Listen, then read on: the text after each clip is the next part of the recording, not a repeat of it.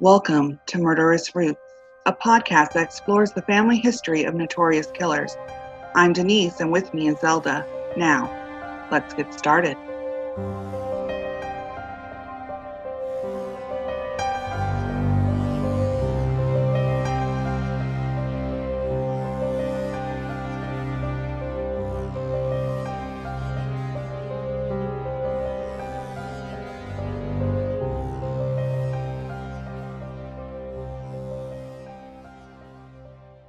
Well, hello, everybody. I'm Denise. And I'm Zelda. How are you all doing today?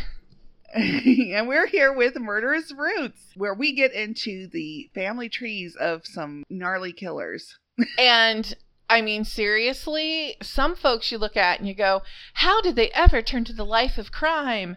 But it won't be today's guy. No, no, no. No.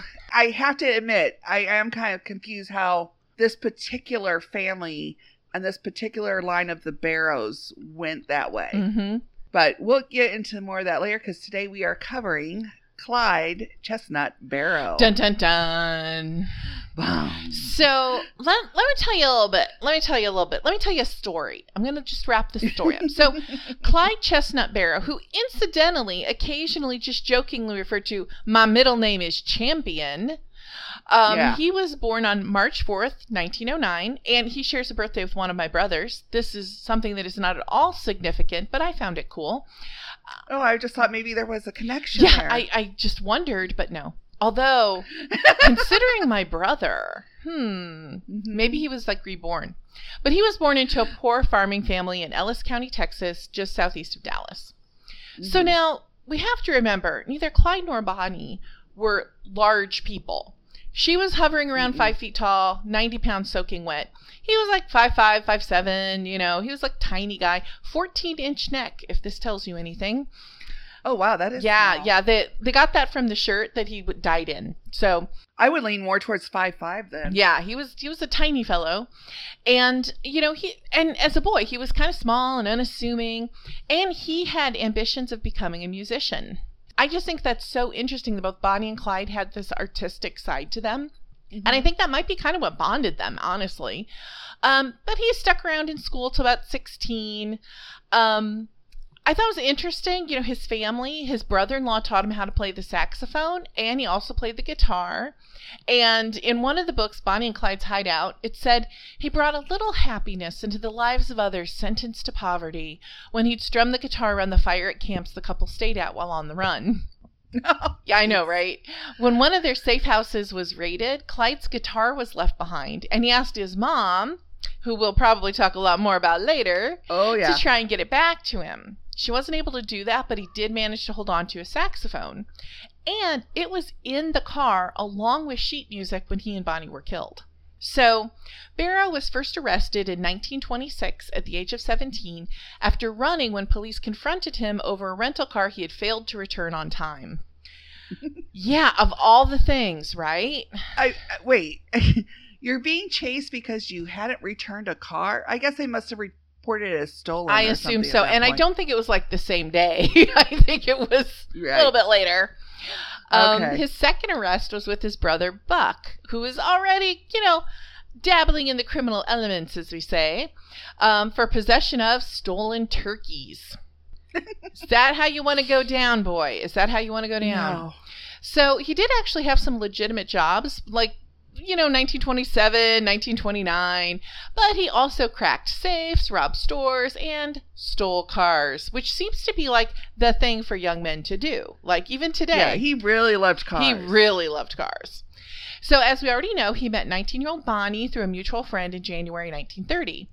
And of course, we also know that romance was interrupted when Barrow was arrested and convicted of auto theft. So we touched on, you know, because their lives are so parallel from this point forward, we're Mhm. we touched on a lot of this back when we talked about Bonnie, but I'm kind Right. of delving into some of the things that affected him more personally and particularly than the both of them. Right. So, Clyde was sent to Eastham Prison Farm in April 1930 at the age of 21. He Mhm. escaped from the prison farm shortly after his incarceration using a weapon that Bonnie had smuggled to him. But then he was recaptured pretty quick and sent back to prison. So that's where things like went to hell. Let's be honest. Um, Mhm. So Eastham was one of the worst of the worst prisons at the time, and they weren't really known for rehabilitation at the time. It was literally a way to dump people. They barely got fed. It was incredibly violent. And his experience at Eastham was so bad, he never talked to anyone about it, never even Bonnie. But we do Mhm. know some of the things that happened to him. So, an inmate known as Big Ed Crowder beat him and raped him repeatedly. So, yeah. And so one day, Clyde was like, fuck this noise. And he got Big Ed alone in a bathroom and beat him to death with a lead pipe. Honestly, I don't think that's an unreasonable thing to happen. I was about to say, I think it sounded like Big Ed deserved Yeah, that. I, I don't feel bad for Big Ed at all. Um, an Mhm. inmate who was already serving life must have felt bad for Clyde because he took the rap for it. So it didn't affect Clyde being able to actually get out of prison. And one good friend said cl- that prison itself had changed Clyde from a schoolboy to a rattlesnake, which being raped repeatedly will do to you. So I'm just like, oh yeah. holy shit. And back then, it's not like there was therapy. It was literally No. like you were blamed for being a victim. So I'm just like, and therapy was literally just for the wealthy. Right. Right. And it usually entailed like surgery or electroshock. So, I mean, Yeah. it's like, And it was usually in bigger. I mean, not that Dallas wasn't a big city, well, it but wasn't that big back like- then. Yeah. yeah, but it was more like a New York City type of thing. Mhm. Yeah. But one must avenge what cannot be defended. So he Mhm. started formulating a plan even before he got out. He was going to start a gang, steal money, guns, and then come back and kill all the guards. That was his ultimate plan. But Mhm. while he was in there, um, he, you know, because life was hard, and it was even harder if you had to work in the fields. So he worked out with either an inmate, he might have done it himself, or he's kind of like, I don't know that he actually did that. Probably was another inmate, to chop off two of his toes in January 1932 mm-hmm. so that he would be not have to go out to the fields. This permanently disabled him, and he walked with a limp for the rest of his life. And sadly, had he waited just six more days, he could have kept his toes Yeah. because he was set free. Well, you know, without his knowledge, Barrow's mom had successfully petitioned for his release. Basically, doing the whole crying, I'm a widow. And she wasn't even a widow, just pointing that mm-hmm. out, just told everybody she was, and she needed her son home. So he was paroled on February 2nd, 1932. Angry, an angry, angry man. His sister Marie said something awful sure must have happened to him in prison because he wasn't the same person when he got out. So then he gets out of Eastham and he's like, people suck, people are garbage, which, hello, yes, after that experience, Yeah. one would think that. So then he started robbing grocery stores and gas stations, and he was famous for 10 or so, he was famous for bank robberies, but he, you know, did like 10 or so, attributing both him and the Barrow gang that he and Right. Bonnie had started. The reality was they lived hand to mouth. Um, and one of the reasons they had to keep holding up places was they never got a whole lot of money out of it. Encyclopedia Britannica says they never took more than $1,500. They were so desperate for cash, sometimes they would break into vending machines for food money. And a little aside, his favorite weapon was the M1918 Browning automatic rifle. According to John Neal Phillips, Barrow's goal in life was not to gain fame or fortune from robbing banks, but to seek revenge against the Texas prison system for the abuses he suffered while serving time. So, we talked a little bit about the Barrow gang and how his brother Buck was part of it, and various other people were part of it. And, you know, as their crime spree continued, Clyde, Bonnie, Buck, and Blanche, who was Buck's wife, we talked about who later turned away from crime, they were constantly pursued by law enforcement. In July 1933, police officers found them in Platte City, Missouri. They had another shootout. Buck was seriously wounded. When police caught up with them several days later, Bonnie and Clyde escaped along with Jones, but Buck and Blanche surrendered. He died of his wounds. She was sentenced to 10 years in prison. She got out a little early for good Mhm. behavior. And then another person who was with them was captured by authorities like later in November. Well, they robbed fewer than 15 banks during their 21 month crime spree. But since it was the Great Depression, things didn't always go as planned. oh yeah. One of the gang attempted to rob the Ponder State Bank in Texas, only to be told it had failed a week earlier and there was no money to steal. Oh jeez. I know, right? Clyde apparently thought this was hilarious when he was told. So honestly, they knew there would be less chance of being caught if they robbed small town restaurants, grocery stores, gas stations. So those were actually the places they normally hit. And in the middle of the Depression, that meant stealing from people who were also struggling to get by. Yeah, so this whole thing about them being Robin Hood and giving to the poor mm-hmm. kind of loses its. Yeah, exactly. Yeah. And the glamour of bank robbing. I'm like, there was, they didn't really rob banks successfully. Not that many, at least. So one of the the things that you know the fact that they didn't really kill everyone they came in contact with was one of the reasons the public loved Bonnie and Clyde. You know they they tended to prefer just to like kidnap people, ride around with them, and dump them off in strange places, including police. They did this to police officers too. Mm-hmm. Well, until it didn't. So two policemen came up to their car one morning. For one of the cops, it was his first day on the job, and he was about to get married. So Oh, yeah. heartstrings, right? So Clyde was like, "Hey, let's just kidnap them." But what he yelled was, "Let's take them." It was misunderstood by another gang member, Henry Methvin, and he started Oh. shooting. So the cops were killed. Bonnie apparently got out of the car and tried to help the cops as they lay dying, and then they were like, "Shit, Mhm. we got to get out of here." And so then they they scattered. And of course, after that, the public opinion shifted. So then in let's see, okay, when did this actually happen? But it okay in January 1934, Clyde helped orchestrate an Eastham jailbreak for a former accomplice. A prison guard was killed in the process, with Clyde escaping with his friend and several other inmates. Among the escapees was a convict named Henry Methvin, the same guy who shot the two cops. Mhm. And in fact, Clyde didn't actually shoot the cops. He shot at the cops. He didn't shoot the cops themselves. It was all Henry who Mhm. killed them. With a posse that included the Texas Ranger Captain Frank Hammer in pursuit, Methvin and Clyde killed the two highway patrolmen we talked about. So then, after he, they killed the two police officers, Methvin Mhm. killed a constable just days later in Commerce, Oklahoma. And so that's the point at which, like, shit was coming down on their heads.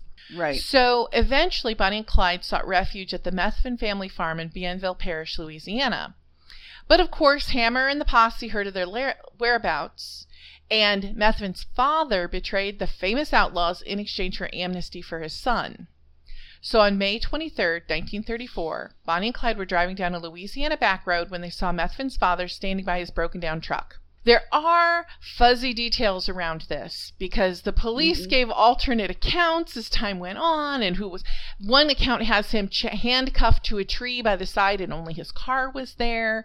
Um, however, the the important thing is is that the police were lying in wait. And when Bonnie and Clyde stopped to help Methvin, the police opened fire, and the duo were killed in a hail of bullets. So, historians and writers have questioned whether Hammer should have given the order to fire without warning prior to the car's arrival. In the years after, Prentiss Oakley, who was one of the officers, was the only person to publicly resp- express regret for his actions. And then, okay, to add insult to injury, after like the car's all shot up, Bonnie and Clyde are dead as doornails hmm the officers took and kept for themselves stolen guns, personal items, the saxophone, and when the Parker family asked for them back, Hammer's like, hell no, those are ours now. These items were also later sold as souvenirs. Ugh. Now, what happened to the car, you ask? I can see the question in your eyes.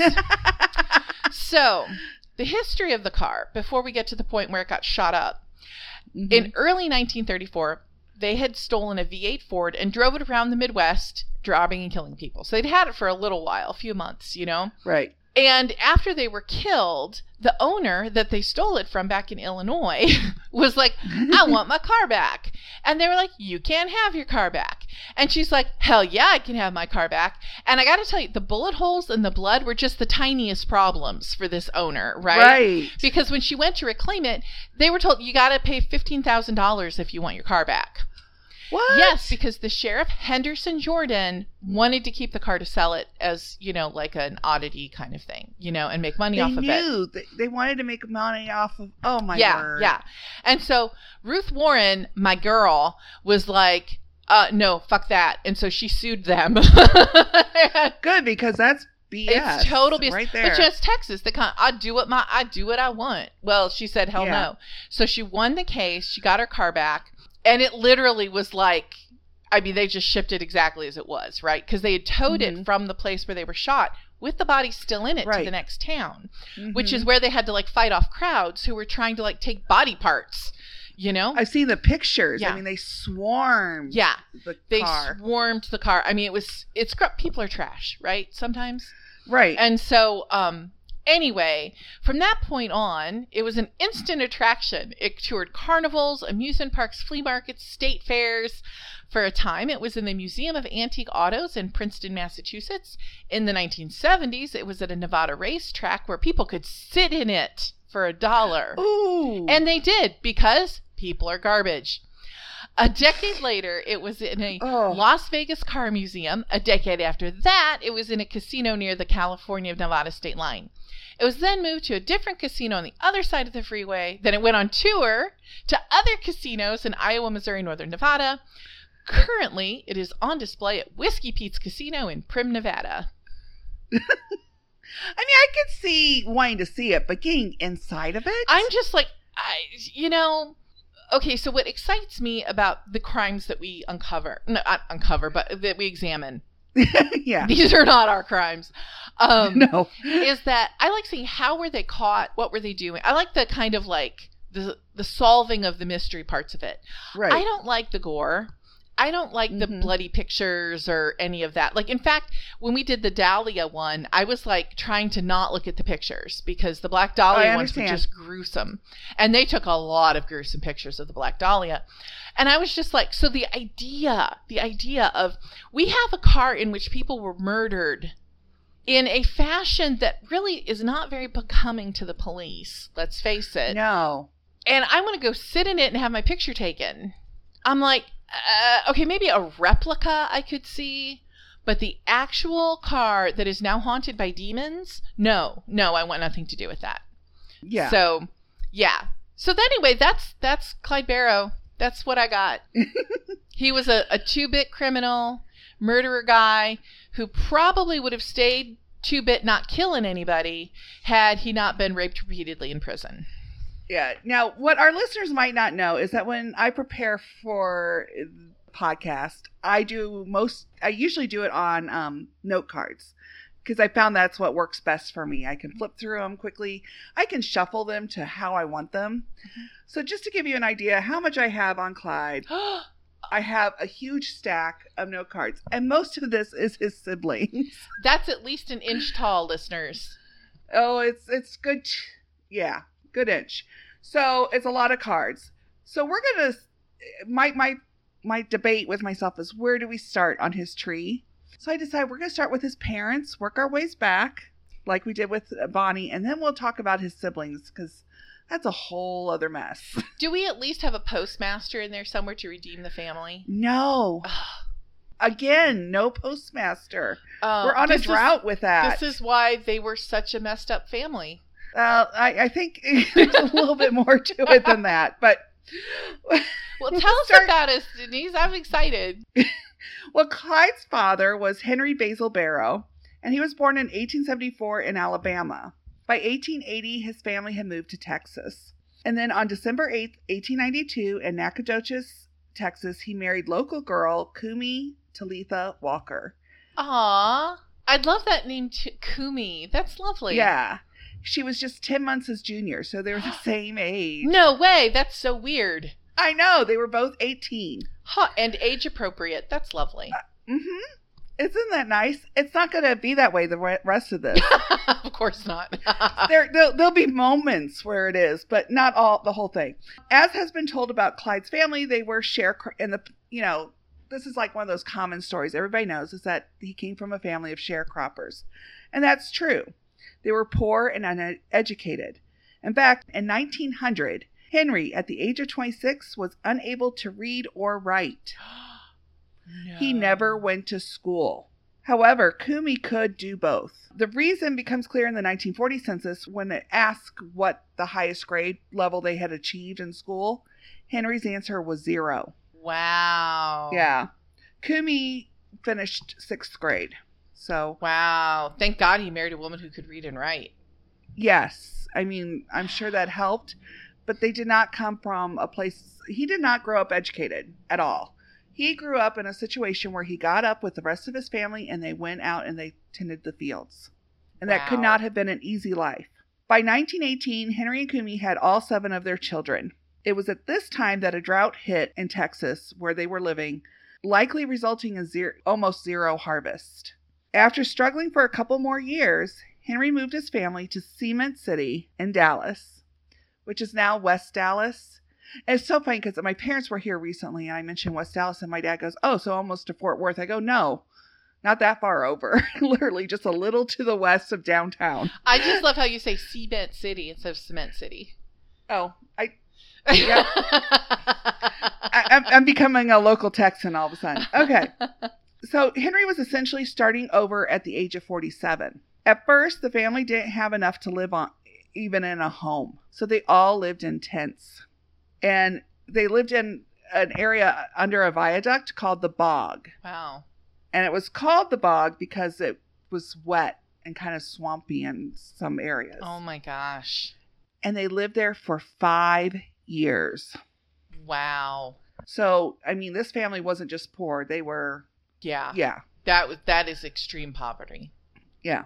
Henry spent this this five years working and saving money. It's believed he was selling goods from a wagon and saved the money from it. Around 1926, Henry bought the family a home. Soon after that, they moved in, and Henry added a front part to the house, what would become the Star Service Station. Um, it was a store and what they called petro filling station, which we call a gas station now. Um, and they would operate that until around 1942. Okay. But as you said, that's when 1926 is the first time Clyde got arrested. So they're finally getting out of that deep poverty, but the effects of it have already taken root hmm with the kids. Apparently, the building still is there, by the way, sitting at 1221 Singleton Boulevard in Dallas. Locals call it Barrow Filling Station. Interesting. Mhm. Oh my gosh, is it still like in service or is it just No. I don't think it's in service. I think it's just there. Okay. Wow, So- that's wild. Now, I gotta tell you, what I find most interesting in this case, and we were talking about it a little bit before we started to record, is that after the death of Buck and Clyde, all the attention went on to Cumie, and barely a word was said about Henry. And not only that, Henry was not charged in the harboring trial at all. Interesting. That is interesting. And Cumie was sentenced to 30 days in jail in March 1935. So why did Henry get a pass? hmm Now I get Cumie was involved. I mean, she was all about protecting her her kids.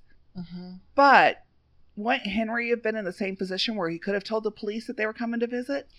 Yeah, that's really interesting. Seems a little sexist to me, but there you go. Well, you know, we've already talked about how people are garbage. So. Well, yeah, and it's always easier to blame the mother for Oh yeah, moms get blamed for everything. yeah. But the after effects of Clyde and Buck lasted well after 1934 for Cumie and Henry. On March 31st, 1936, Mr. and Mrs. Leroy Pennell and Raymond Pennell fought with Henry at his gas station, an argument over two gallons of gas, resulting in Henry being stabbed. Oh my god. hmm Even Marie got injured by flying glass after a chair went through a car window in that incident. Oh my god. Yeah. A few months later in August, a fire destroyed the home and the filling station. So Henry Wow. rebuilt. Then on September 5th, 1938, it was reported that Cumie and a nephew were shot in front of the filling station. Cumie was shot in the face and shoulder, her nephew Lewis in the back the night before. I mean, it was a drive-by. The perpetrator was reported to be Baldy Watley, who had an argument with LC, their son. Wow. Watley was a former member of the Barrow Gang. Oh, and- that's right. Mm-hmm. Um, you know, hmm did you know that on Monday, March 2nd, 2020, the Landmark Commission voted to begin the initiation process to designate the Clyde Barrow Family Home and Filling Station at 1221 Singleton Boulevard as an official City of Dallas landmark? Wow. I did not know that. Hmm, maybe that'll keep it from falling apart because it's in some bad condition now. Yeah, that'd be kind of cool. And, and I think it's kind of cool because, I mean, the, what Henry went through to build it and just, you know, Mm-hmm. it's just that that's amazing. Well, and if you think about, I mean, Henry of all of them should have Mhm. been a criminal. I mean, honestly, you Right. grew up in that kind of, you know, and you're dealing with this extreme poverty. It doesn't take much even that much to have people turn Right. to a life of crime. And the fact he was like, hell no, we're building this thing up brick by brick. We're going to have Yeah. a business. And he probably had dreams of passing it along to his kids and that kind of thing. And those got crushed. yeah, And- and his kids worked there. Mhm. Yep. Okay, um, this is from the Austin American Statesman on September 5th, 1938. Man is wounded by shotgun blast. Mrs. Henry Barrow, 65, mother of the Barrow Boys, Southwestern Desperados, and Louis Francis, 32, her nephew, were shot and wounded as they sat in front of the Barrow filling station here Sunday night. The shooting occurred shortly after L.C. Barrow, released Sunday from Huntsville Penitentiary, and S.J. Baldy Watley engaged in a fight at the scene. Mrs. Barrow was shot in the face and shoulder, and Francis in the back. So I, I was feeling like I got grabbed the wrong article, but maybe Were you didn't. going to talk about him being shot or her being shot? Yeah, no, that's right. I, I just heard that I got more details on a different article. And hold on. And that is not the article that I was thinking of.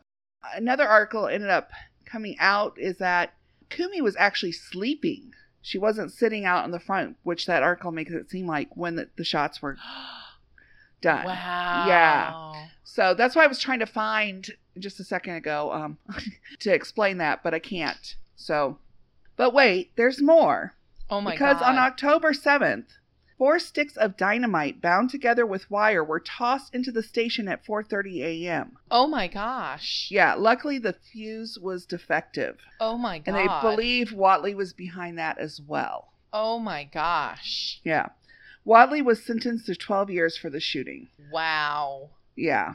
Even though everything that happened with Bonnie and Clyde was over, it, it was still affecting them in their everyday life. Um, Cumie died four years later at age 67 on August 14th, 1942, of acute pancreatitis. Ooh, that's painful. Mhm. I found the following notice in the Honolulu Star Bulletin on August 15th, 1942. Barrow convict's mother is buried. Mrs. Cumie Barrow, mother of the late Clyde and Buck Barrow, as well as three other men now in prison, died here Friday, but only one of her prisoner children was able to attend today's funeral. Jack Barrow, serving 99 years for murder, was granted a furlough from prison to attend. Of her seven children, only two are without prison records. Oh my god. Yeah. Wow. Lit- I know. I just just the implications of the way it was written. just yeah. makes you go, yeah. Henry lived another 15 years, passing at the age of 83 in June 1957. I found no obituaries or newspaper articles on his death. That's interesting. hmm I find that very odd. That is really weird. I mean, I'm assuming they stayed married the whole time. they did. That's really They were weird. married that whole time. They never separated. It's just very odd. So we'll get into Henry's family first. And it's a little confusing. Or what I should say is who his father is is confusing. And I'll explain. The evidence is mixed. His death certificate says one thing, but the census indicates something different. His death certificate lists his parents as Jim Barrow and Lonnie Jane and his daughter Artie was the informant, so you would think she would know who her grandparents were. But in the 1880 census, Henry was living with Thomas Barry, like Strawberry, Barrow, and was listed as his son. There was a James Barrow living with them, but was listed as Thomas's brother, so Henry's uncle. So what gives? And I'm not sure, but I think this is my theory on this.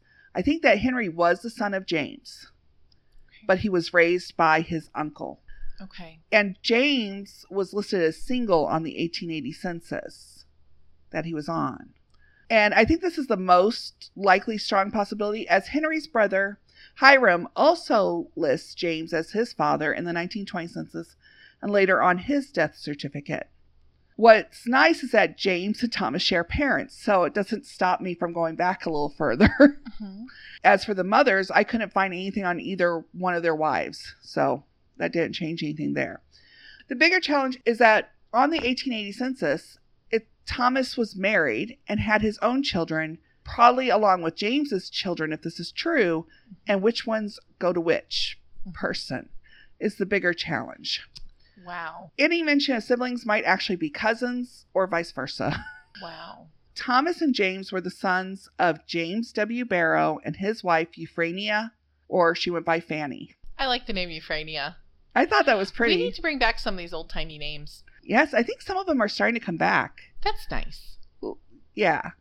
James and Fanny married in Santa Rosa County, Florida, around 1848. James was around 33 from Alabama, Fanny 18 from Georgia. James and Fanny had at least five children four boys James, William, Thomas, and Wesley, and one girl, Martha. James was born in 1849, brother Thomas in December 1855. Thomas married Nancy Lane around 1870. Maybe. Because if he did get married in 1870, he would have only been 15. Nancy 17. When we've discussed marriages in the past, it's very rare you see a male getting married that young. Mm-hmm. More typical of a female. So I think this also supports the theory that these are her his brother's children Mm-hmm. because of that. The 1880 census lists them as having four sons Hiram, Frank, Thomas Barry, of course, as well as eldest James E. and youngest William or Willis. I suspect that Hiram and Thomas are James's sons. If that's the case, then so is James E., based alone on Thomas and Nancy's ages. Because it seems unlikely for the 15 year old boy to marry, especially given that he didn't turn 15 until December 1870. Mm-hmm. So he would have got married at 14 more likely. Yeah, that's real unusual for a boy. Mm-hmm. Much less have his first child at 15 and a half. Yeah. James being born in July 1871. And James doesn't help matters because his death certificate doesn't list his parents. So, Okay. but I'm assuming that James is a son of James as Okay. well. Presuming that the four oldest boys are the sons of James, we'll start with them and a trend I saw throughout Clyde's tree divorce. And this is just the beginning of it. The divorce, the rate of divorce increases as we go down the tree. Okay. Henry's brother James married twice, with his first marriage ending in divorce. Hiram Frank, just a year older than Henry, married Rosa Massey and then had four children. They stayed in Navarro, Texas for a long while, but eventually made their way to Houston. I found a couple notable things about Hiram, starting with this article in the Corsicana Daily on September 23rd, 1916. Met with painful accident. Farm wagon struck by freight train on Cotton Belt. As Mr. H.F. Barrow of Eureka was crossing the Cotton Belt Railroad track just south of Southland Cotton Oil Mill this morning, he met with a painful accident. A freight train was backing on a switch as Mr. Barrow crossed the track. Before his wagon was off the track, his team became unruly and attempted to turn around. Before the team could be gotten under control, the train backed against the rear end of the wagon with such force that Mr. Barrow was thrown from the wagon and fell on some iron near the track, cutting a deep gash in his left temple and making an ugly wound of his left arm. The wounds are not dangerous, but are painful and were dressed by a physician. The rear wheels of the wagon were considerably damaged. Wow. Mm-hmm. That. Oh, he could have been killed. Yes. And in fact, in November, Hiram filed, filed a lawsuit against the Cotton Belt Railroad for damages. Wow. While the article said that the wounds weren't dangerous, it failed to mention what happened after because that was literally that happened that day. So they bandaged it. It's all good. You know, he'll heal. Oh God, did he have something amputated? No, Okay. not exactly. Okay. I found out on his World War I draft registration card in 1918 that the accident caused him to lose his right eye. Mm, wow. And I don't know what happened with the legal suit, if it went anywhere for him or not. Okay. Oh, and I almost forgot. Um, in an ad put in the Houston Post in September 10th, 1909 by Hiram, wanted to know the whereabouts of James Barrow. When last heard, he was in Houston with Oscar. I couldn't read the next part.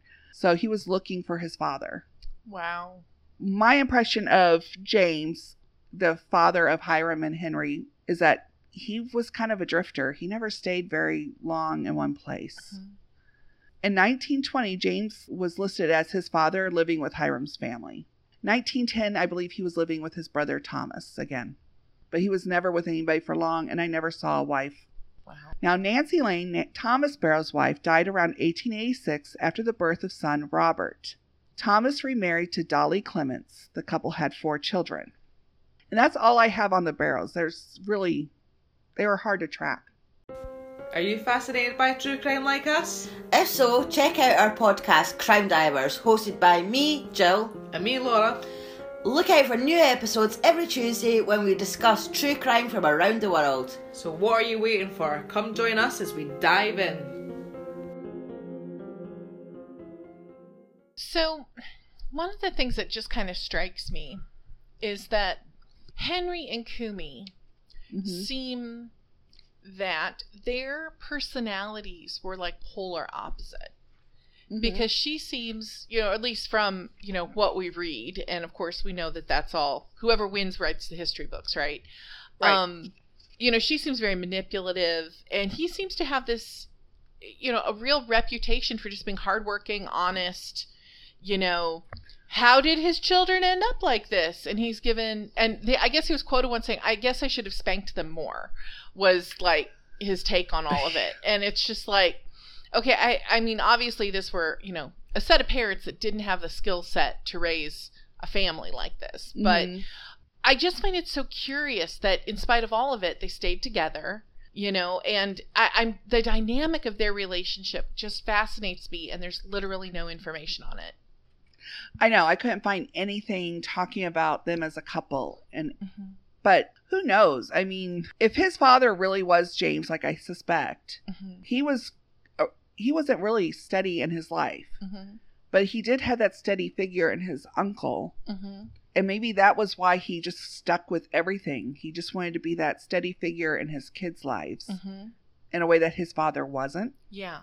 Yeah, because I, I just think about the amount of just nose to the grindstone work it takes to have literally nothing, to be Mhm. middle aged and have literally nothing. You're living under a viaduct to build a gas station for yourself. And That's huge. it's huge. And I'm like, I, I just find this such a fascinating contrast, you know? And Mhm. that, you know, they, so they build this gas station and the kids are living there. They're all living there. And, um, and then of course they sold it apparently after Cumie passed away. And Right. I'm not exactly sure what he did with himself after that, but it just, I don't know. I, I just, the more I, even these little drips of details that I hear about them, it's like, I kind of want a movie about them. You know, like what were they like? You know, it just it's Right. fascinating. and I think Cumie's family is a little bit more interesting. I think it kind of builds to her personality a little bit Okay. because I think she was raised with a lot more confidence coming from her side of the family. Okay. Cumie's family was a little easier to find and sort through to a certain point, and then some things got a little uncertain, so I just kind of left it a little bit. Be- Before I go too deep, I did see a reference on Find a Grave that Cumie's family is a half relation to Thomas Jefferson. Oh, interesting. along with a list of the lineage and how they came to that conclusion.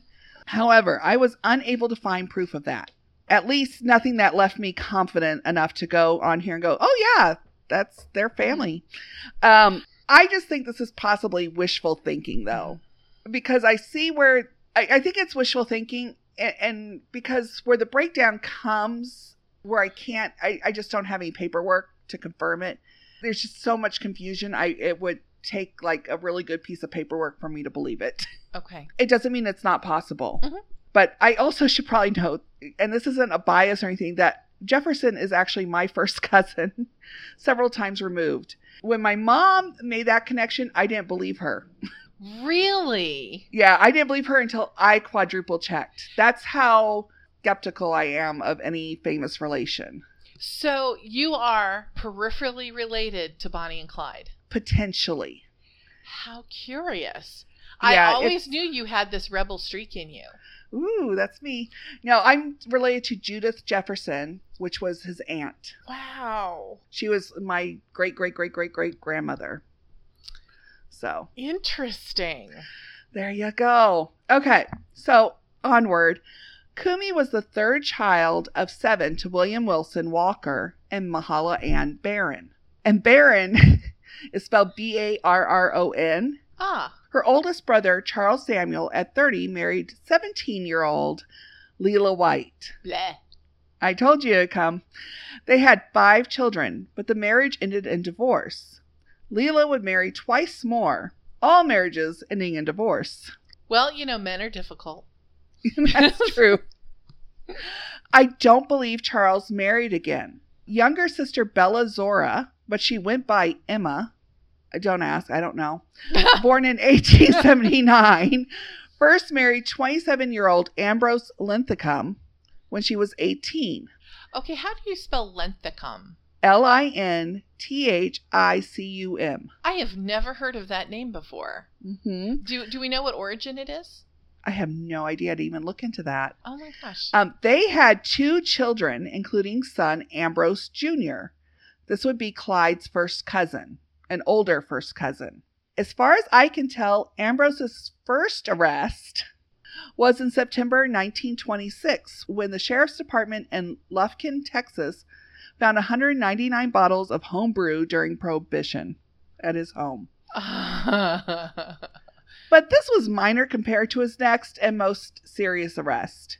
In the Mexia Weekly on the 1st of February 1935, Barrow's cousin held in Dallas. Ambrose Lithicum, an ex convict who, according to police, is a cousin of Clyde and Buck Barrow, notorious outlaws slain by officers, was in a Dallas County jail today. He was arrested in Waco yesterday and brought here to Dallas for questioning regarding the stabbing of Emerald Pug Thompson on New Year's Eve. oh my god. hmm Ambrose Jr. was indicted two weeks later. I have no idea what the final outcome was. I could not find any other newspaper articles on it.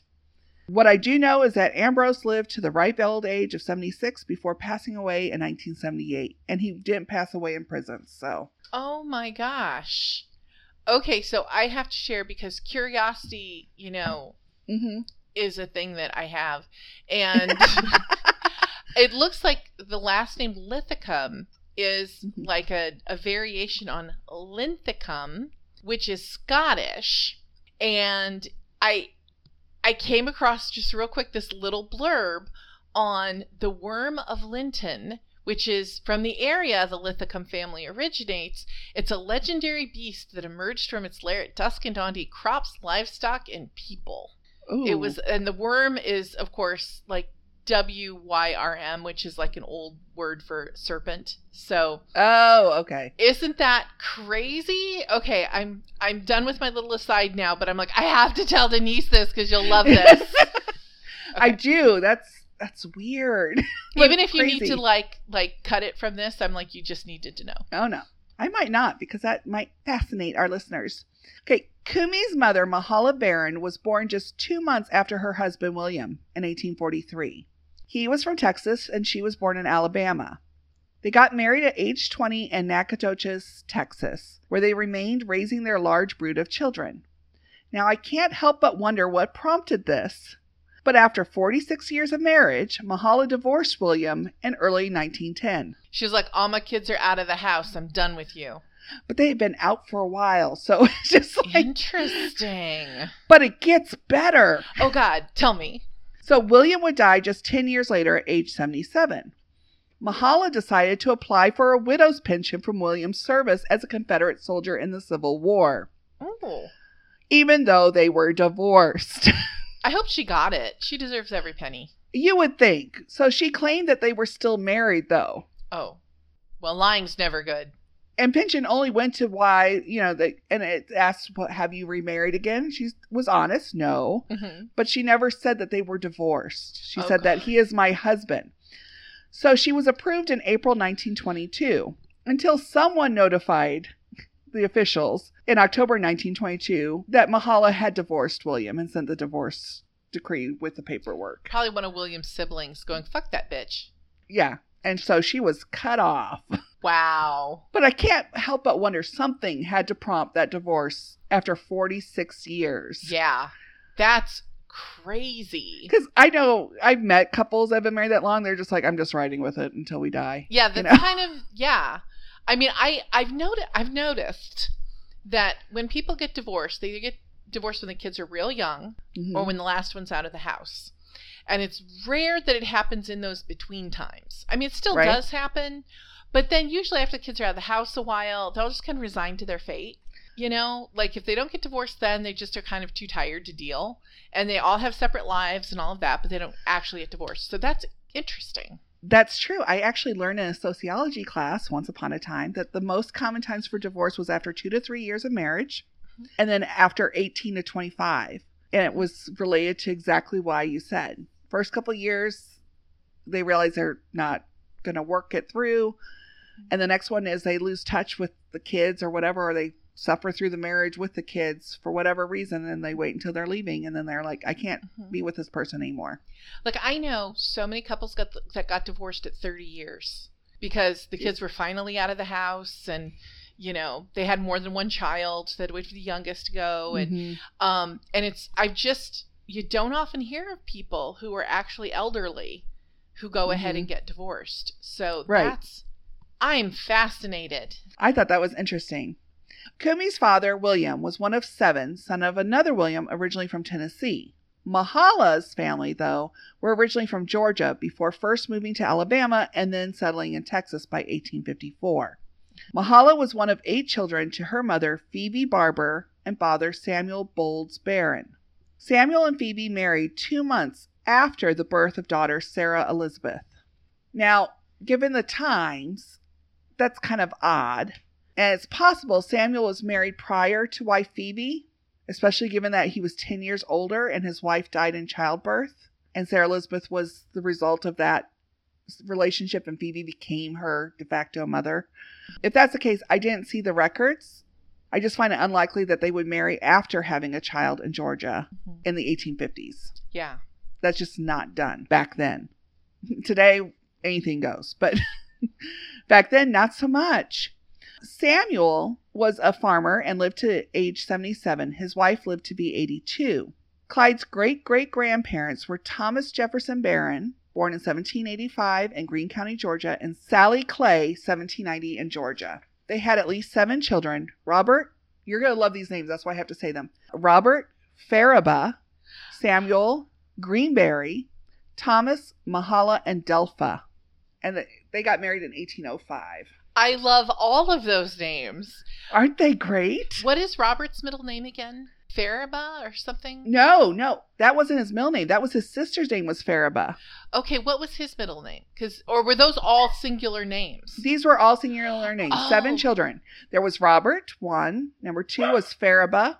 Faraba. Okay, I, it sounded like that was like Robert Faraba, and then Oh, okay. gotcha. Then there was Samuel. Then there was son Greenberry. Son Thomas. Yep, daughter Mahala and daughter Delpha. Wow. And there's some stuff on Greenberry. I just didn't. Uh huh. I, at that point, I, I already had enough with just the siblings of Clyde that I'm just like, Well, and honestly, the name Mahala. I Mhm. mean, it, I, I mean, in their family, obviously, it kind of caught on, but you don't really hear that name very often. I have it in my family.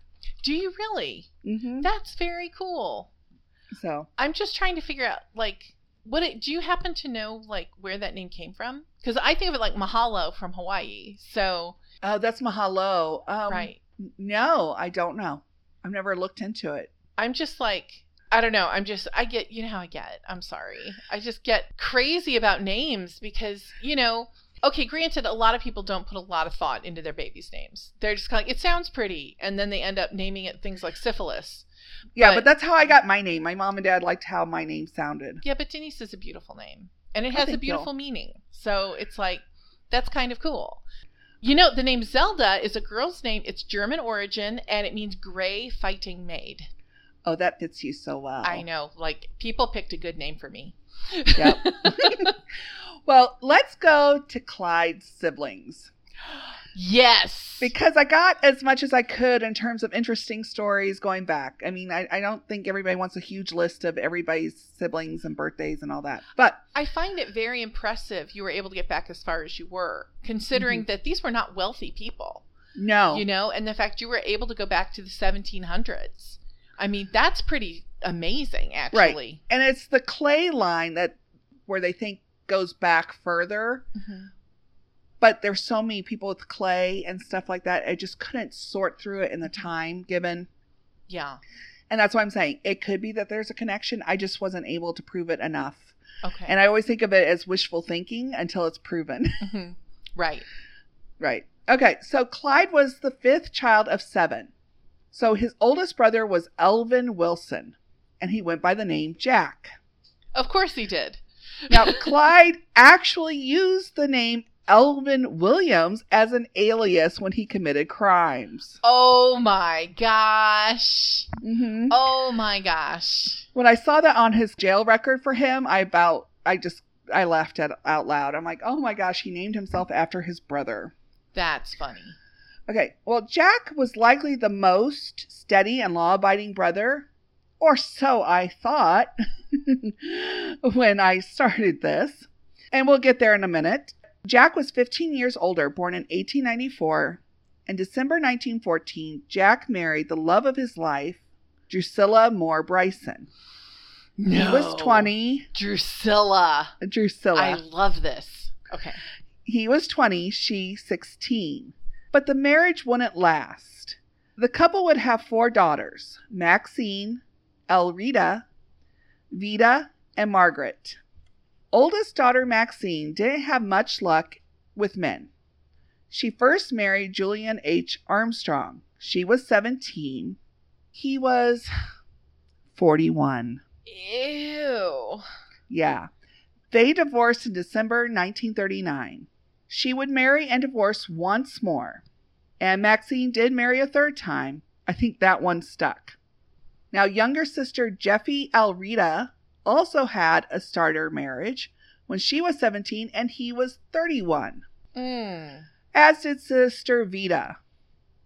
But at least she was the same age as her husband Wow. on her starter marriage. Now, Jack worked as an auto mechanic at his dad's garage.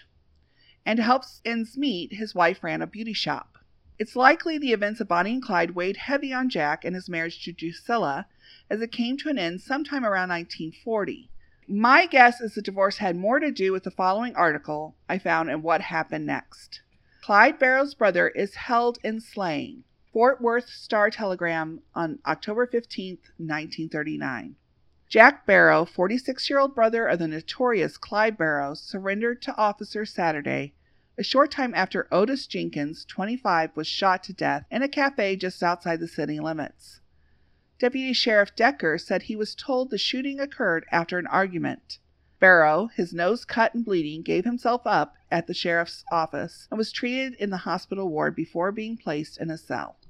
A few days later, Jack and his brother LC were charged, because LC was at the shooting, with murder. The bond being set at $10,000 for Jack and $2,500 for LC. Whoa, that's like real money. Yeah, back then especially.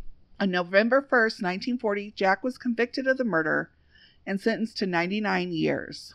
So I ha- I imagine that had more to do with the divorce with Drusilla, Mhm. that he was going to be in prison for all that time, than anything else.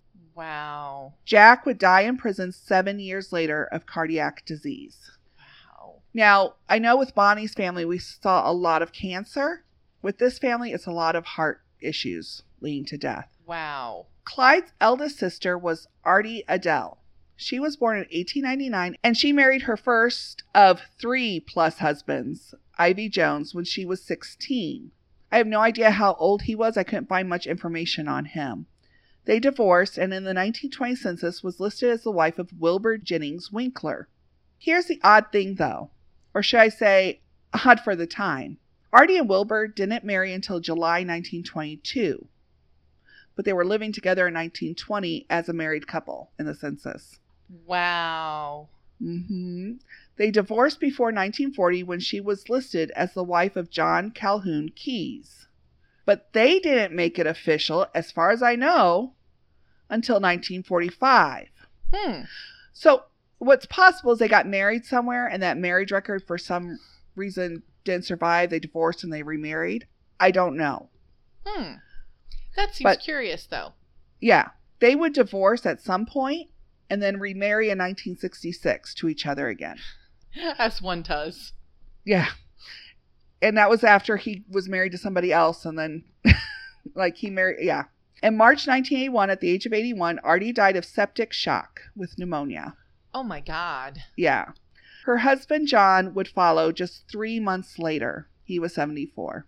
Oh my gosh. The next older brother was Ivan Marvin, or Ivy Marvin, or Marvin Ivy. I mean, it's written multiple different ways, but he was better known as Buck Barrow. Buck likely held a large influence on his younger brother, Clyde, and their baby brother, LC. He was just six years older than Clyde and getting in trouble early. As it turns out with brother Jack.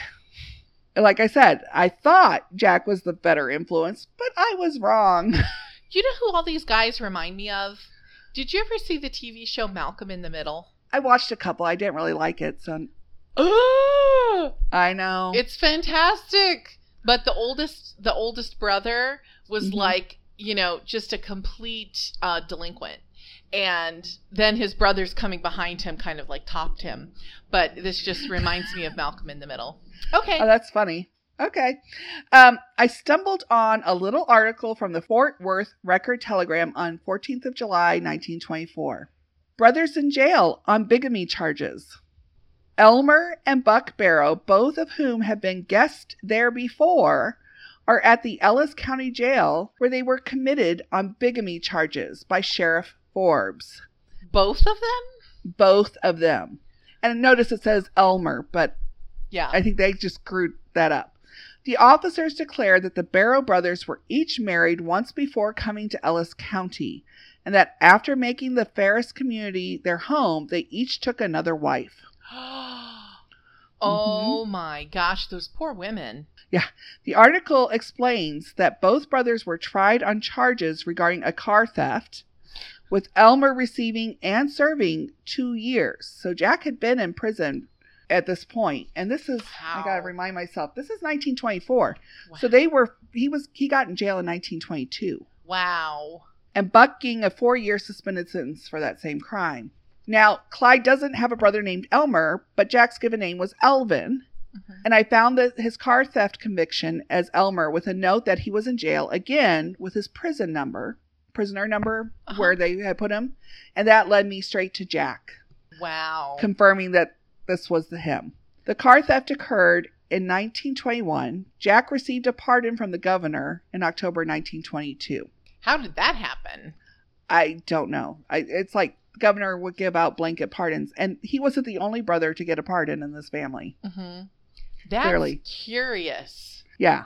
Now, I wish I knew who Jack was trying to marry as well as Buck, most especially Buck, because now I'm not sure if his second marriage was legal. But let's back up a bit. In July 1922, Buck married Margaret Elizabeth Henniger, or Liza. He was 19. She was 13. Oh my god. Mhm. Uh, just wrong. Oh. Oh. Gross. The next year, they would have twins Elvin Vernon and Marvin Ivan Jr. Sadly, baby Elvin died five months later of influenza meningitis. Oh my gosh. Now, this is where it all gets complicated. Sure enough, on July 8th, 1924, this is only a few days before they were arrested for bigamy charges, Buck married Pearl Ivy Cheshire, who was 16. I assumed he divorced Liza until I saw the article. And I'm not sure Pearl knew that Buck wasn't divorced or had been charged with bigamy. Oh my god. Well, why? Because Pearl gave birth to their daughter in June 1925. And Liza gave birth to their son, Jack, in October 1925. no. So he was Yes. running two households. Basically, yes. Oh my god. And you would think if they knew about the bigamy charge, yeah. they would have been like leaving him. Whoa. Well, and not to mention, I'm like, well, no wonder he's stealing everything. He had like lots of mouths to feed there. hmm Wow. Now, I'm betting Liza figured it out as she left Buck and Pearl stuck around a bit longer. In the 1928 Dallas City Directory, Pearl is listed as his wife, but that relationship ended before 1930. okay. In the 1930 census, I found Pearl married to Ernest Clark, and her and um, Buck's daughter Dorothy living with Pearl's parents. And in fact, I never saw Dorothy living with anybody but Pearl's parents. Like she never lived with her own mother. Oh wow. Yeah. And Buck in 1930 was in jail. And Margaret lived with her two sons and her mother in Dallas. Actually, he Buck was not in prison in the 1930 census. I, I need to make a correction. He was actually an escapee from prison. Um, he was in prison for burglary and theft over $50. He had been sentenced to four years in December 1929. Then in March 1930, Buck made his escape from Ferguson State Prison in Midway, Texas, when he was a trustee. And a trustee is basically somebody in prison who's he hasn't committed anything that's violent Mm-hmm. in nature, and he's had good behavior, so they give him a little bit more trust. Apparently, that trust was misplaced. Buck was smarter than Fred Mace from our last episode, where, you know, Fred Mace escaped and he ran home. Mm-hmm. Buck didn't run home. Instead, he went to Oklahoma, where he met and fell in love with Iva Bennie Caldwell, otherwise known as Blanche. Hmm. hmm They married in July 1931, and Blanche encouraged Buck to turn himself in, which he did in December that year. He had been gone for one year and nine months. Then, in March 1933, Buck was granted a full pardon by Governor Ma Ferguson. Governor Ma Ferguson. Yeah, let's talk about Ma for a minute. Let Let's do because that seems crazy. Mm-hmm. Ma Ferguson was Miriam Amanda Wallace, born in 1875, and went. She actually went to college. At age 24, she married James Edward Ferguson, a lawyer. Her nickname Ma came from her first two initials being M.A. Ah, that's interesting. I didn't know that. Now, her husband got into politics and became governor of Texas in 1915, but he ended up convicted on 10 charges by the Texas State Senate, removed from office, and barred from public office again. Why? Well, because he vetoed appropriations for the University of Texas as a retaliatory act for not dismissing faculty members that Pa Ferguson found objectionable particularly William Harding Mayes, a former Texas lieutenant governor, as well as the founder and dean of the School of Journalism at the University of Texas. Oh my gosh. And apparently, Mayes had written some articles against Ferguson, and this ticked Ferguson off, and he wanted him gone. Wow. But it didn't help Pa Ferguson that Mayes had many friends still in the Texas Senate from his time as lieutenant governor. Wow. Oh, by the way, Pa ran for president in 1920, only garnering 0.2% of the vote, Hmm. although he got 9% from Texans. Hmm. Okay, Since his attempts to become governor again, much less president, failed, he encouraged his wife Ma to run in 1924. She did and won, the first female governor of Texas, and only the second female governor in the United States. But, and this is a, a distinction, she was the only, she was the first woman elected as governor. Okay. The other woman was governor of Wyoming, and she had taken, uh, she had become governor like a couple of weeks before Ma was elected because her husband died, and she took over the role Ah, okay. and was sworn in. Interestingly enough, Ma lost in 1926, in large part due to the suffragettes who supported her opponent, Dan Moody. hmm. So here, a woman becomes governor. It's all great, but they weren't having it with her. Mm-hmm. Dan Moody had gone after Pa Ferguson for corruption and stealing money and that type of thing. Ma would be elected again in 1932, serving until January 1935. Now, Ma and Pa didn't were not drinkers. They didn't drink alcohol. They had nothing to do with it. But they also opposed prohibition, and Ma opposed the Ku Klux Klan, was vehemently against them, which I thought, oh, that's a positive, right? Mm-hmm. And she even supported a state sales tax. Oh my gosh. I know that's like, Super Weird in Texas. And Yeah. however, I found a quote of hers that made me laugh, and it sums up some ignorance that we still run across today. And it was regarding bilingualism in the Texas schools. Hmm. Ma Ferguson, now she has been attributed as saying this. There's no proof that she actually said it, but it was too good to not say. If the king's English was good enough for Jesus Christ, it ought to be good enough for the children of Texas. No. yes. She actually did not originate that quote, but I can't. Whoa. Yeah. That That's Texas. There you go. Yeah. So I, I believe she probably did say it, but he- she got the quote from someone else. There's this whole thing, and I found like people would say, "Well, if St. Paul, you know," and it's just if if the King James Bible was good enough for St. Paul or something like that. Oh my gosh. Mm-hmm. That's so wrong. That's just so Yes. wrong. Okay. Oh. I have to admit, Buck so far is the most highly entertaining of all of them. He is. So just four months after his pardon, Buck would be dead. Oh. On July 19th, the Barrow Gang holed up in Red Crown Tourist Court in Platte. Yeah, that's what it's called. Uh-huh. At the he holed up at the Red Crown Tourist Court in Platte City, Missouri, which you had mentioned. And Platte City, Missouri is a small town not too far north from Kansas City. And they were in two different cabins. One of the men went into town to get some medicine and was spotted. Oh, and a tip was called into the sheriff as the gang was wanted for murder at this point. The sheriff called in backup from multiple jurisdictions. The gang, which included Bonnie, Clyde, Buck, Blanche, and W.D. Jones, shot their way out and escaped. However, Buck had been shot in the head, and Blanche was also wounded. According to Blanche, she kept a finger in Buck's wound in his head to stop the bleeding. Five days later, the gang was found again near Dexter, Iowa. All were wounded. Only Blanche and Buck were unable to escape. Buck went to King's Daughters Hospital in Perry, Iowa. Interestingly enough, in Dallas County. His head wound was surprisingly clean, the doctors noted. He had, um, it, seems that Bonnie and Clyde and Blanche, they would clean it with some hydrogen peroxide and stuff to keep that Oh, well, at least they knew to do that. yeah. He had another new gunshot wound to the back, though, causing him paralysis.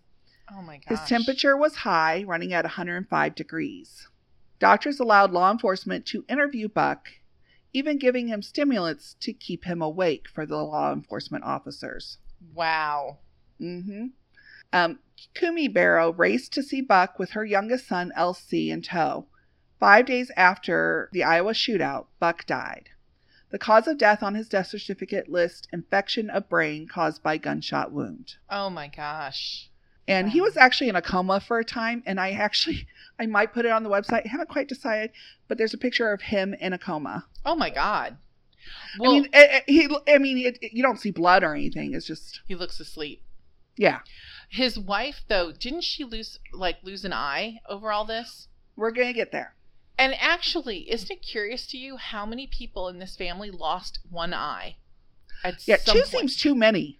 Yeah. Well, there was like there were like three or four, weren't there, that lost an eye through different means. Like Cumie lost one. Blanche Oh, that's true one. because of that shot. Yeah, it just it's weird. yeah. It's unusual. Yeah, I would say so. The shootout in Iowa resulted in surgery for Blanche.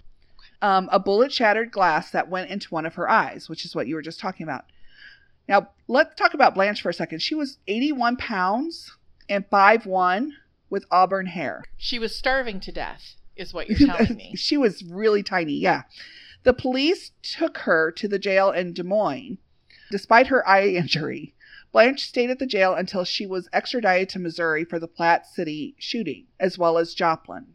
And that's why the police were after them in Platte City was because of the shooting in Joplin with the police that you mentioned earlier. She refused counsel. I know this comes up and again and again, and pled guilty, and was sentenced to the ten years. Now, Blanche had been married before Buck. It was a super short starter marriage that lasted less than three years. Of course, it didn't help that she married John Calloway, a 38 year old Texan, when she was just 16. Wow. Yeah. That poor girl. So, soon after arriving at the prison, prison doctors set to fixing her injured eye. A good part of her time in prison at first was spent in the infirmary, geez, with, with her eye. Uh, by January 1936, she was told no doctor in the country would be able to save it. Hmm. For some unclear reason, Blanche blamed then U.S. Senator Harry S. Truman for her complete loss of vision in her left eye. That seems odd. Yeah, I think she was he she saw that he was being groomed to be president someday and thought that he- politically he was trying to make sure she didn't get the go to a doctor who could help oh, her Okay. and that he was making those moves, but there was no evidence that he had any part in any decision about whether or not she would go to see a specialist in a different state or whatever. In December 1936, Blanche's request for parole was denied. Parole would be granted in March 1939. She served less than six years of her 10 year sentence. Hi, I'm Paige, and I host the podcast Reverie True Crime. I tell stories of the darkness, terrors, injustices, and sorrows from all around the world. From cases most of us have heard of to the ones that maybe not everyone has. You can listen to Reverie True Crime wherever you stream your favorite podcasts. That's R E V E R I E True Crime. Remember, stay safe, remain aware of your surroundings, and take care. When news of her release came, her father, Matt Caldwell, was thrilled. He got the house all ready for her return. And there's a sweet little article, I'll probably put it on the website, about him getting everything ready. Aw. And then she didn't come straight to his house at first. She went and visited some friends before she got there, and the the media was just hanging around. Reporters were hanging around him, going, waiting to see him see her. Like, how are you feeling about her I'm not coming yet? You know, type of thing. I, I just Ugh. seems, yeah, yeah, journalism back did. then was just sketch. yeah. But I mean, she did come, and she did take care of her dad after that. Blanche married one last time in February 1941 to Edwin Burt Frasure in Texas. I believe they remained together until his death in 1969. Blanche would live to be 77 years old, dying in December 1988. Wow. So, Clyde's youngest brother was Leon C., or as everyone called him, LC. He was four years younger and possibly the one who got arrested the most. Oh God. I mean, growing up watching all the trouble of his brothers must have served as some sort of inspiration for him. I'm also sure the cops kept a closer eye on him because of his brothers. Mhm. In January 1934, LC married Audrey Faye Knight, four months before the ambush. A few months later, in October 1934, LC was arrested for the robbery of a drugstore where he got $29, making that robbery so worth it. He was convicted and given a five year suspended sentence. This wasn't his first time facing charges. Others from the past included auto theft. Wow. Now- After the harboring trial, two months later, that we discussed in part one, LC was found guilty and sentenced to 13 months at Leavenworth. This wouldn't be the last time he went to prison. Here is a timeline. I had to do this in timeline form because there was just so much of his life post harboring trial, which was in January 1935. Early 1936, he's released from prison. March 1936, arrested for robbery, sent to Texas State Prison in Huntsville for five years. oh my gosh. December 1937, Audrey divorces LC, probably because he's supposed to be in prison for a while. Yeah. That's what I'd do. Mm-hmm. I'd be fed up with that stuff. Yep. May 1941, LC arrested for theft of three sacks of onions and possible theft of the U.S. mail. So there you go. I mean, he wasn't a postmaster, but he liked the mail. Granted, he probably wanted to steal cash and stuff out of the mail, but you Okay, know. that's just like so funny. I don't even think you realize how funny that is. I, I'm funny when I don't try to be. There you go. Um, sometime between 1937 and 1940, he marries a woman by the name of Lorraine. August 22nd, 1941, in the Austin American, this article lectured on alimony. Youngest Barrow plans to marry for the fourth time. oh my gosh. District Judge Payne Bush, and I looked him up, he's not related to those Bushes in Texas. District Judge Payne Bush granted LC Barrow, youngest of the Barrow brothers, a divorce from his third wife, Lorraine. I have no idea who his second wife was, couldn't find that. Bush supplemented the decree with a lecture criticizing Barrow for his many appearances in court on alimony hearings. Three hours later, Barrow obtained at the county clerk's office a license to marry Miss Ann Bell Gann of Dallas. Oh, So he gets divorced and gets married the same day. wow. Just Yeah. Wow.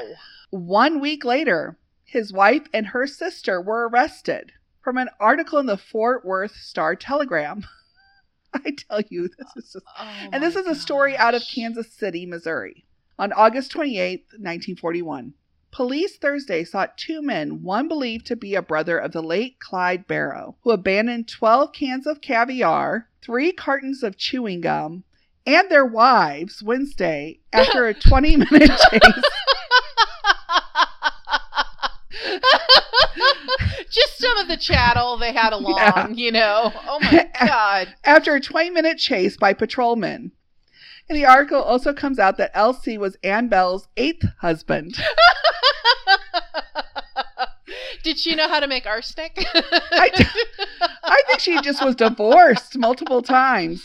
oh my gosh. Oh my gosh. Okay. September 1941, Ann Bell was charged with shoplifting. LC was being held for violating parole for going on a trip to Kansas City with Ann Bell with no permission. Oh And he was returned to Leavenworth for two years. oh my gosh. There's more. Oh, there's so much more. December 1943. He's the sixth person charged in connection of a theft of a whiskey shipment valued at $17,136 traveling from Illinois to New Mexico. Oh my gosh. In Oh January my 1944, he pleads guilty and is sentenced to two years for that. Wow. Oh, but wait, there's even more. Oh my god. February 15th, 1946, from the Amarillo Globe Times. Police were attempting today to piece together the circumstances surrounding the pistol shooting last night of LC Barrow, who ran four blocks for police protection after being shot. Barrow, clutching a bullet wound in his side, staggered up to traffic officer Solomon in downtown Dallas shortly before midnight. I've been shot, he said, and they are trying to kill me. Please stay with me. Now, he refused to ever say who they were, Uh-huh. and police doubted he ran four blocks, thinking he likely had been pushed out of a car. Wow. Oh my god. Well, that's kind of how they roll, right? You know? Mhm. Wow. October 1951, he's arrested for narcotics. Charges were dismissed in November. September 1953, he was arrested for illegal possession of barbiturates. So now he's gotten into drugs a bit. Oh and my, my gosh. my guess is he was in pain. oh, I am sure. Yeah. In May 1956, he marries Leona Rose Van Bost, single mom of at least two, one being Buddy, who we'll talk about a little bit later. Then things slow down a lot. September 3rd, 1979, LC dies at age 66. Headline from the Atlanta Constitution LC Barrow, brother of gangsters, dies at 66 Wow. and I'll post that on the website. That was it for him for a while. So he remained married to that last wife until his death. Wow. And finally, we make it to Clyde's youngest sibling, his sister Lillian Marie, Okay. who was nine years Clyde's junior, born in 1918. Marie grew up around all of this. Her big brothers in and out of jail. I can't help but think that they influenced her choices of husbands. Yes, more than one, uh, more than two, five husbands. Oh my. Yeah. She married her first husband, Joe Francis, just eight days shy of her 16th birthday. He was 20. Oh my. They married four days before the ambush in May 1934. So things changed very quickly for that couple. It's likely Marie met Joe through her brother, L.C., because in August 1933, LC and Joe were arrested on a raid of a farm in Nacogdoches, Texas. They were wanted for questioning about an auto theft. Oh. Uh huh. This would not be the last time Joe would be in jail. both he and Marie, both he and Marie were found guilty of harboring Bonnie and Clyde. Joe served 60 days in jail. Marie one hour with U.S. Marshals, Wow. which is just ridiculous. I'm. So Joe and Marie would divorce sometime between 1936 and 1939. Okay. Marie then married Willard Ray Sellers, or Ray is what he went by. Ray was no better than Joe, perhaps worse when it came to the law. The couple either married before April 1937, when Ray went to prison for burglary, or right after he was released in November 1939. Oh. I just know that they were married and living together by 1940. I never found an actual marriage record. Okay. This marriage didn't last much longer than the last, likely due in part to Ray's criminal activity. However, Marie liked bad boys, so who knows? In May 1940, Ray was held on burglary charges for theft of the 7 Up Double Cola Bottling Company in Grayson, Texas, at midnight on the 15th. It seems he blew up the safe. Not, yeah. Not only that, but he was out on bond from Denton, Texas for doing the same exact thing at the Coca Cola bottling works. I want a movie about this guy too. There's so many. Oh my gosh. Like, Okay. Wow. Then in February 1941, he and a pal, Walter LeMay, were charged with the robbery of the Texas Power and Light Company office in Ferris, Texas, as well as the armed robbery of its watchman. The robberies had taken place in 1940, and Ray was suspected of also robbing three drugstores. Yeah, Ray was busy. He had a, pr- a family to provide for now. True. Uh, Marie and Ray would divorce between February 1942 and December 1943. Ray had been sentenced to 10 years and was serving time in Oklahoma, possibly why they divorced. But like all good outlaws, Ray tried to escape. And he succeeded in October 1943. You see, the Oklahoma prison held a rodeo, ah. and they had spectators come to watch the prison rodeo. Oh my. And Ray and three others were smart enough to get changed into regular clothing, blend in, and blend out of the. Oh my Grounds. gosh. hmm So they just left the rodeo. Ray would never be captured. Not exactly. On December 1st, 1943, in Dallas, he approached a dairy looking for help. He had been shot with a 45 in his chest. While in the hospital, Ray was indicted for yet another robbery that happened soon after his escape. A robbery that included the theft of 6,500 grains of morphine, 4,000 dilaudid tablets, two ounces of cocaine, and $214 in cash. oh my god. He would never serve time or reveal who shot him. He died on December 4th. Oh my gosh. Yeah. Marie would marry Purnell Daniels in 1944. I don't know much on him. They divorced at some point. what I do know is that Marie was arrested herself and sentenced to prison for three years on charges of forgery and passing checks in April 1947. She was released in April 1949. Now, this happened after Cumie died. So now all but one of her children went to prison. Oh my gosh. Marie's fourth husband was William Grisafi, also ending in divorce, I assume. she eventually found a life partner at age 50 with Luke Scoma in 1968. Now, before they got married, Luke had been quite the rabble rouser lawbreaker as a young man. I found this article in the Austin American Statesman on December 9th, 1938. Luke Scoma, Pain and Police Necks. Dallas policemen, whom Luke Scoma, well known hoodlum, threatened to kill if they tried to arrest him again, decided that Luke was a pain in the neck. Patrolmen arrested Scoma six times and found him rather docile. Cruising squad cars five times found him on the street and each time picked him up while one of the patrolmen called headquarters. Five times a patrolman asked, Do you want Luke Scoma for anything? And five times the desk sergeant answered no. The sixth time, the sergeant told patrolman Tom Collins to bring him in. I'm tired of talking about him, the sergeant said. So Luke was taken to the police station where he admitted seven burglaries, in addition to the eighth that he had been charged with. Wow. Mm-hmm. That's just wow. Yeah. Luke and Marie would remain married for 30 years. Ma- Marie died on February 3rd, 1999, at age 80. Luke died three weeks later. Wow. Now, you probably noticed I skipped over Nell May, Nellie Barrow. Just a little bit. Is she the only one that didn't like die in prison? Yeah, she's the only one who didn't get arrested, too. Um, she was older than Clyde by four years and likely the most stable of the bunch. Other than marrying three times, You know, that's not so bad for that family. yeah, she had a more tame life than her siblings. Her last husband was Wyatt Norman Francis. They married in 1945, although they were listed as married in the 1940 census. Alrighty. Um, Nellie, yeah, Nellie died in 1968 of ALS. oh, hmm that's awful.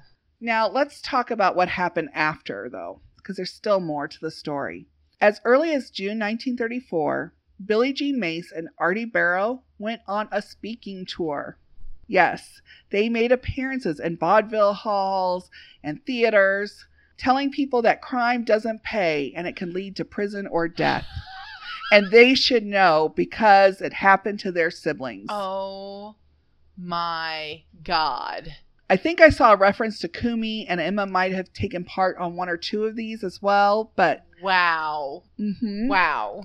and this isn't, I don't think it's well known. It's just because it happened to be in the newspaper saying Artie Barrow and Billie Jean Mace will be here at such and such time. Come see them and hear them speak. Oh my gosh. Wow. Mhm. That's awesome. Now, there were two court cases that the families were involved in after the ambush. The first one came soon after.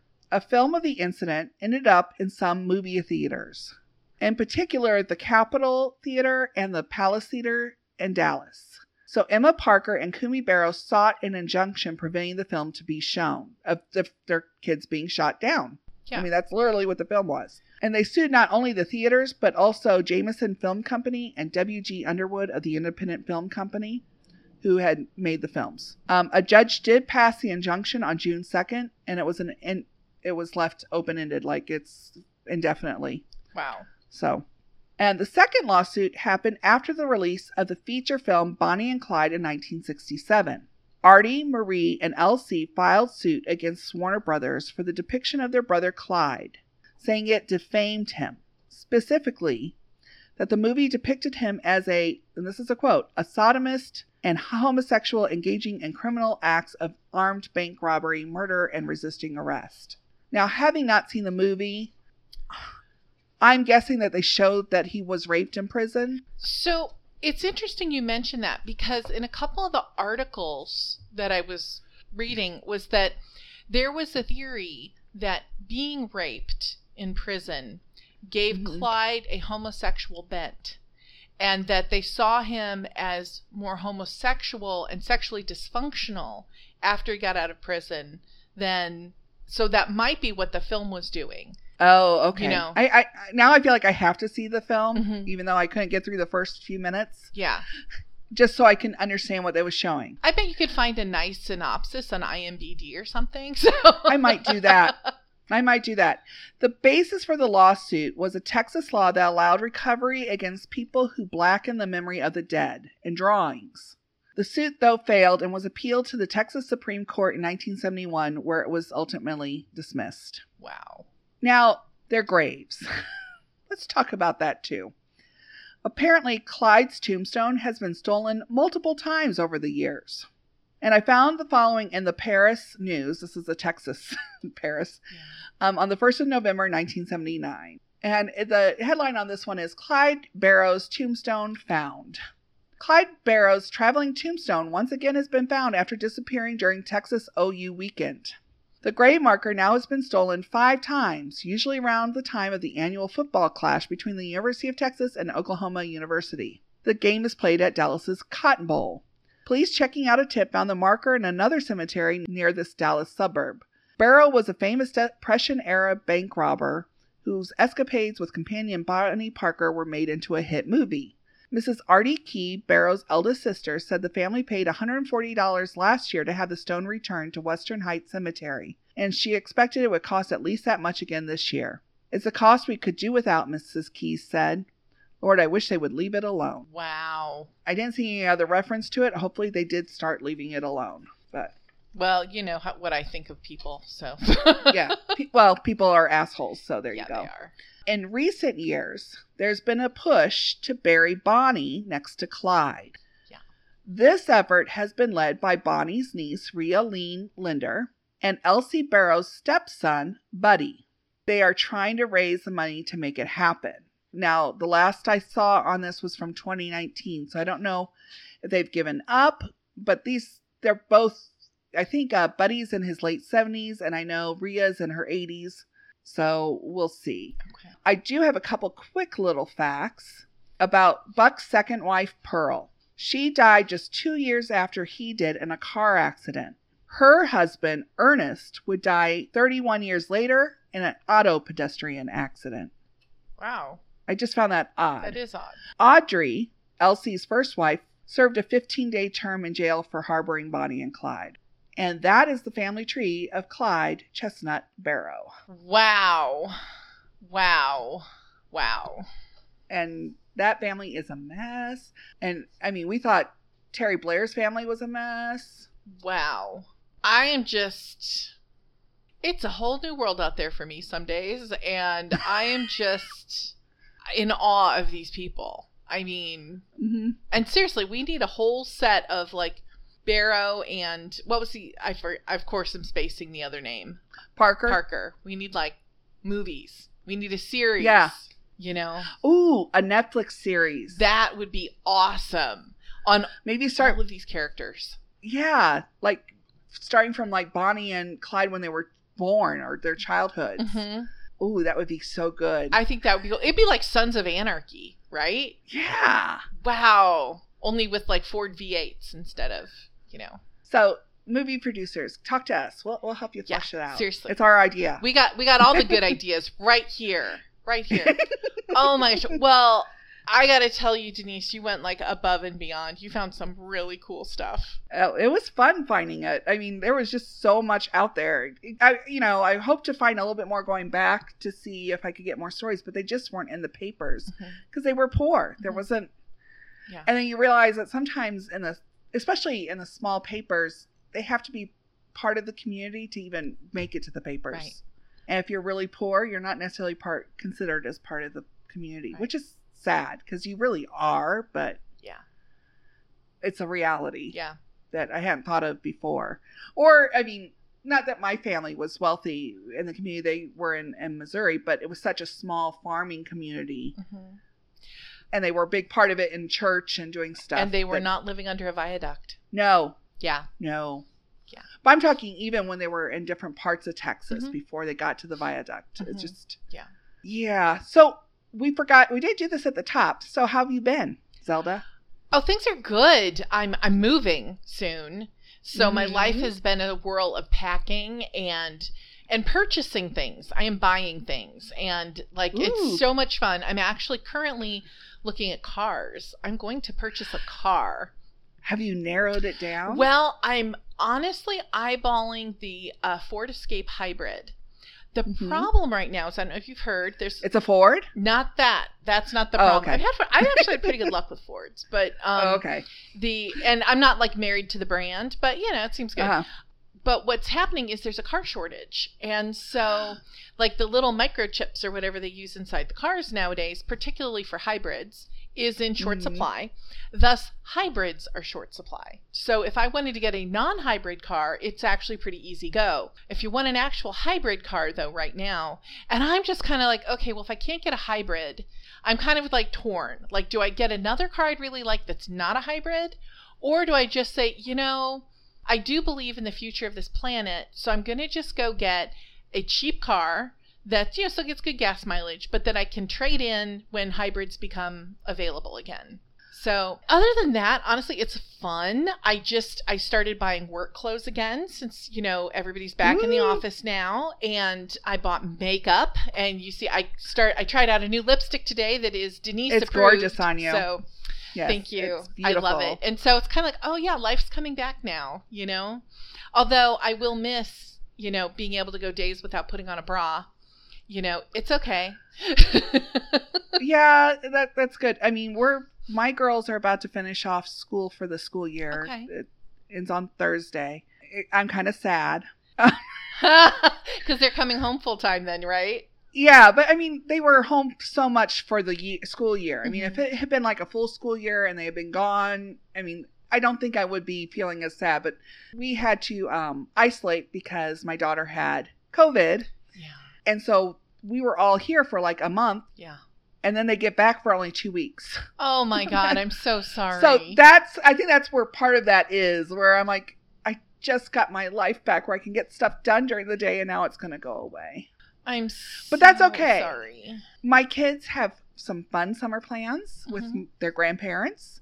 They're going to be going on a trip to the national parks out west. They get to go see Yellowstone and That's to be Arches National. Park. Oh, I'm so jealous. I'm jealous. I want to go. And it's so funny. I told that to my dad because he's the, he and my mom are the ones doing the trip with them. And I'm like, oh, I want to go. He goes, really? And I knew what he was saying. And I'm like, well, yeah, really, but I'm not. Is he was afraid I was going to try to insert myself on this grandparent, Uh-huh. grandchild adventure. Uh-huh. And I'm like, I'm not going to do that to you. Oh, you're such a good mom. I'm going. I'm going to enjoy the time I have myself. I'm just a little jealous that they get to see these places before I do. Mhm. Oh my gosh. That's so cool they're doing that though. That's yeah. really cool so that's thing. really exciting. Today I'm going on a date. That's what we call them at home with my youngest. Oh, nice. So we because of COVID, we kind of just kind of canceled that for a while, but what we generally do is one month I take the girls out for some one-on-one time and so I do it one month and the next month it's my husband. Uh-huh. So we kind of rotate it. And my poor youngest didn't get her date from April with me because of the COVID and the isolation and just so now I have a moment so I'm going to take her out for some lunch and and she goes, "And dessert?" She wants ice cream. Oh. She always wants ice cream. I'm like, "Of course, we'll get you some ice cream." Oh my gosh. Well, yeah, you have to have ice So cream. She's excited. That's going to be so fun. so so- that's what my family does. I mean, I try to give them that one-on-one time as long as I can. Mhm. We'll see. And my oldest is now a tween, so we'll see how long that lasts with her. Oh, my, I don't know if you keep sticking ice cream in there, it might last quite a long time. I think. I mean, we're gonna keep trying it with her. Mhm. Keep doing it. Like, mm, you get to pick to a certain degree. Mhm. She likes to pick things like going bowling or seeing a movie, Oh, that's nice. and that hasn't been as able to do because of COVID. But Mhm. we'll get back into that here soon because Yeah. we are all, except for my girls, we're all vaccinated in my house. Yay! Yay! And I know you're all that. Oh, yeah. So I'm so ready to take on the world right now. I'm like, oh my gosh, I can do stuff. And my husband and I have weekend plans when my girls are gone on their trip. No. Yes. Have you been watching or reading or listening to anything in particular? So I've had so of course the Handmaid's Tale. I don't know if you follow Mhm. that on Hulu. I don't. I read the book, Okay. but I haven't been able. I couldn't get into the show. So I tell you, the only reason I got into the show is because I didn't even start watching it until we had pandemic lockdown. And then I Mhm. watched three seasons in a row, felt devastated for humanity, thought, you know, fell into a bit of a depression, was like, I need to not like binge watch this kind of stuff. But the fourth season came out, and so I I've gone ahead and watched the fourth season. The fourth season, there was one episode I didn't watch because there's a lot of rapey torture stuff. Skipping that episode though, it's a lot more hopeful, and it's it just I I have to tell you that it is it's gritty, it's dire, it's difficult, but yes, I I that's kind of what I've been into along with um what is it the Great Baking Challenge? It's the new one on the Food Yeah. Network because that's like total opposite. It's cheery. How about you? You know, I I read the book and it was good, and I tried to watch the series, but I just I couldn't go there. It was it's like it was easier for me to read the book than it is to watch it on the screen, Oh, yeah. type of thing. Um, I've started, so I'm watching two different things right now, kind of. I'm I'm a Marvel Cinematic Universe type of geek. Uh-huh. I like that stuff. So I'm actually trying to watch all the movies and TV shows in order. Of Oh my gosh. Timeline. Oh my! Well, you're So- gonna doing that for a few years. Well, yeah, it'll take some time. I just finished Iron Man, Iron Man 2. I mean, I've seen all this stuff before. It's just I haven't seen it all in order. Uh-huh. So I just finished Iron Man 2. So the next is up is Thor. So we got that. But I'm also just started on Netflix, uh, Shadow and Bone. Oh, I've heard that's good. It's good. I read the book. I haven't read the whole series yet. So some part of the movie is a little different. And then I realized what they're doing is they're putting in like future episodes of the book early in that backstory. So it's like a consistent, cohesive story instead of taking it like the book. Right. So there's characters in it that I'm not recognizing, going, I don't remember that person in the book. And then I realized because I went to look at the other books, what they were about. I'm like, oh, that's what they're doing. So that's cool. But like most anything, I, I like it for what it is, but it's different from the book. Right. I have a friend going, she she liked the she says she likes the series better than the book, Uh-huh. but I it's missing some things in the series. That I think are essential. But you know, You know, that's I, I like them both. That's the hardest thing whenever they do a book adaptation is that the books can give you such a rich world with lots of different stories and lots of different intertwining. And in a TV show, you really get one story and then anything Mm-hmm. peripheral that supports that story. And so they have to make choices as they go Right. along about okay, here's a really cool side story, a side adventure, a side quest, but it does it's not really relevant to the main point we're making and so it has to be cut and it's awful. Yeah. Oh, we at some point will take a little bit of break with the podcast, everybody. Um, it won't be a long one, but it'll probably be after some stuff. So we are going to be transitioning to some mini-sodes. We're calling them mini-sodes because they're not going to be an hour and a half to two hours like these are.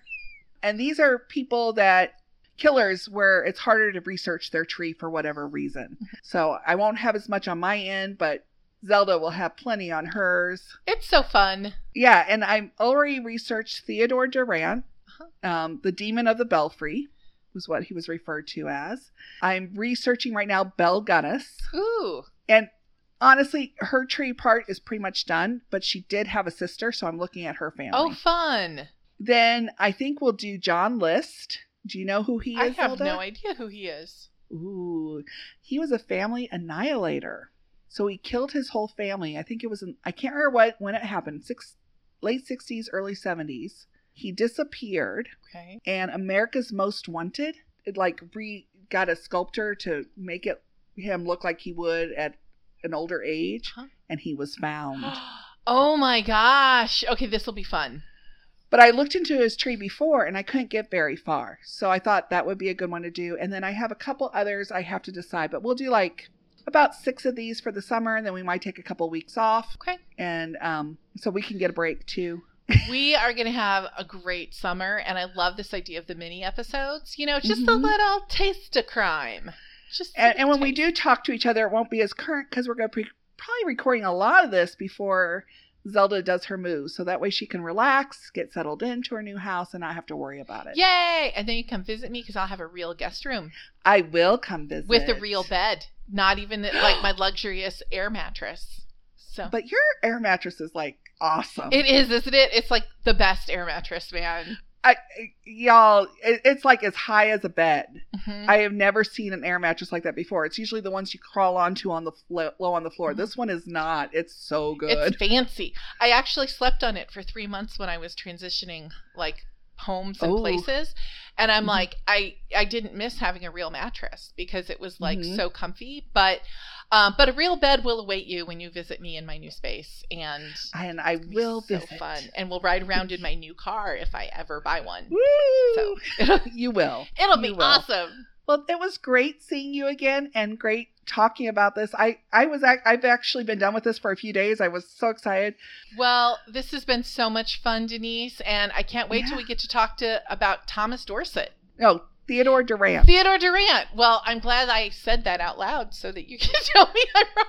Because otherwise, I'd be trying to find why can't I find this Dorset guy? Well, he Theodore is Durrant. he he will probably be our first one up. He is fascinating, but his sister Uh huh. Was Maud Allan, and I think if you were anybody in a past life, Uh huh. you were Maud Allen. Oh, I want to find out all about her now.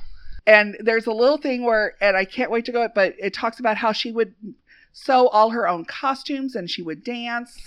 I'm like, oh my gosh, this is so Zelda. oh my god. Okay, so I'm gonna go look this stuff up right now. And Okay. but it's been lovely chatting, and Okay. I hope you have a really good day.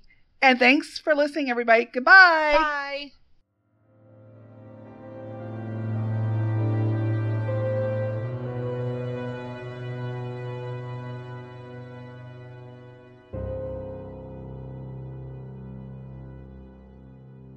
Thank you so much for joining us on Murderous Roots, where murder and family meet.